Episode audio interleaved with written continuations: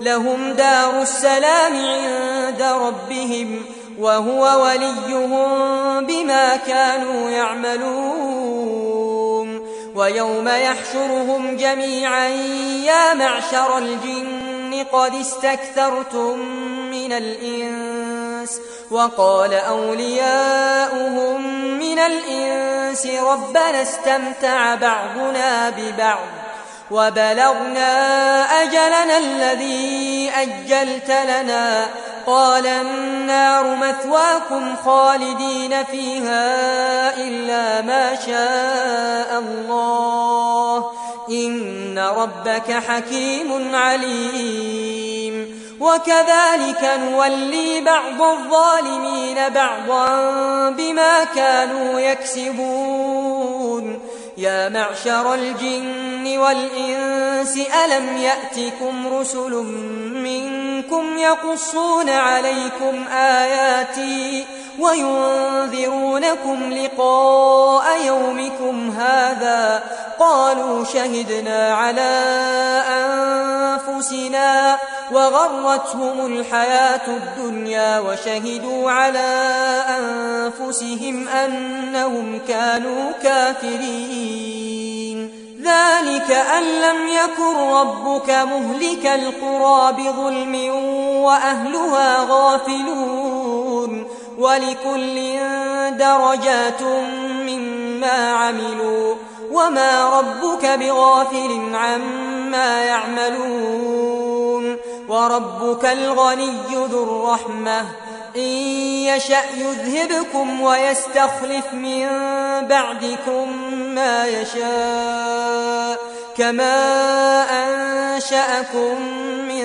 ذرية قوم آخرين إنما توعدون لآت وما أنتم بمعجزين قل يا قوم اعملوا على مكانتكم إني عامل فسوف تعلمون من تكون له عاقبة الدار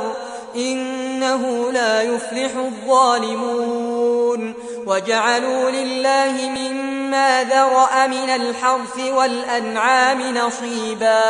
فقالوا هذا لله بزعمهم وهذا لشركائنا فما كان لشركائهم فلا يصل إلى الله وما كان لله فهو يصل إلى شركائهم ساء ما يحكمون وكذلك زين لكثير من المشركين قتل أولادهم شركاؤهم ليردوهم وليلبسوا عليهم دينهم ولو شاء الله ما فعلوه فذرهم وما يفترون وقالوا هذه أنعام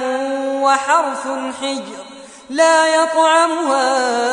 إلا من نشاء بزعمهم وأنعام حرمت ظهورها وأنعام لا يذكرون اسم الله عليها افتراء عليه سيجزيهم بما كانوا يفترون وقالوا ما في بطون هذه الأنعام خالصة لذكورنا ومحرم على أزواجنا وإن يكن ميتة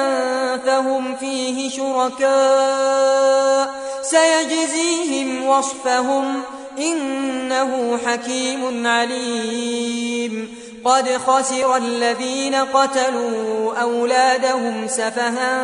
بغير علم وحرموا ما رزقهم الله افتراء على الله